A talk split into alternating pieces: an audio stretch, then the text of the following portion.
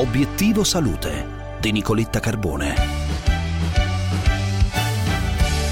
Solo fegato per salvare due persone, trapianto domino al Policlinico di Milano con una maratona di interventi di 18 ore. Commentiamo questo importante risultato insieme al professor Giorgio Rossi, direttore di chirurgia generale trapianti di fegato del Policlinico di Milano e professore di chirurgia all'Università Statale di Milano che con la sua equip ha portato a termine i due trapianti. Professore, buongiorno e grazie. Si tratta di un caso un pochino particolare. Noi avevamo in lista un giovane paziente con la leucinosi che è una malattia, era in attesa di trapianto, eh, perché eh, questo paziente ha la mancanza nel suo corpo di un enzima che metabolizza degli aminoacidi. Ma il suo fegato in un certo senso è perfetto, per cui se a questo eh, giovane noi trapiantiamo un fegato prelevato da donatore cadavere che quindi produce questo enzima, noi guariamo questo paziente. Ma appunto normalmente un paziente trapiantato il fegato che si toglie lo si butta perché non va bene, ma invece il fegato di un paziente con la leucinosi è, è perfetto, gli manca solo questo enzima per cui noi l'abbiamo utilizzato, lo si può utilizzare per un altro paziente in lista che ricevendo questo fegato non avrà problemi perché comunque il resto del suo corpo produce già questo enzima, ci sarà solo una certa percentuale in meno. Quindi è stato questo, è una sorta di trapianto come da vivente, no? noi l'abbiamo tolto al paziente con la leucinosa e l'abbiamo messo ad un altro.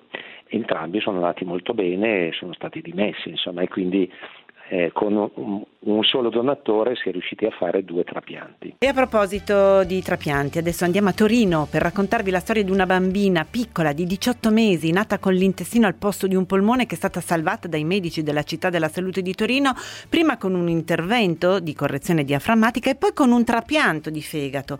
Ne parliamo col dottor Fabrizio Gennari, direttore della chirurgia pediatrica dell'ospedale infantile Regina Margherita di Torino, che ha eseguito l'intervento. Dottore, buongiorno. Buongiorno, il caso di cui avete accennato è quello di una bambina che è nata con una malformazione non rarissima, un'ernia diaframmatica congenita e che è stata seguita già in prenatale per questo e operata in seconda giornata di vita. In questo caso tutto si è complicato per l'insorgenza di altre patologie tra cui quella che in qualche modo ha assunto poi l'importanza maggiore di un'insufficienza epatica progressiva, tanto da richiedere un trapianto, un trapianto di una bambina piccola, eh, Covid positiva, questo ha ritardato la sua ehm, possibilità di ricevere un organo e per la prima volta si è riusciti in deroga, grazie anche alla, diciamo, all'attenzione del Centro Nazionale Trapianti, del sistema trapianti italiano, che è uno dei più evoluti al mondo, a offrire a questa bimba l'organo di un donatore a sua volta eh, Covid positivo. È stata una deroga basata su ragionamenti scientifici, ma comunque non mai prima eh, esplorata che ha dato invece il risultato voluto fino al momento attuale in cui la bambina torna a casa in una situazione ristabilita.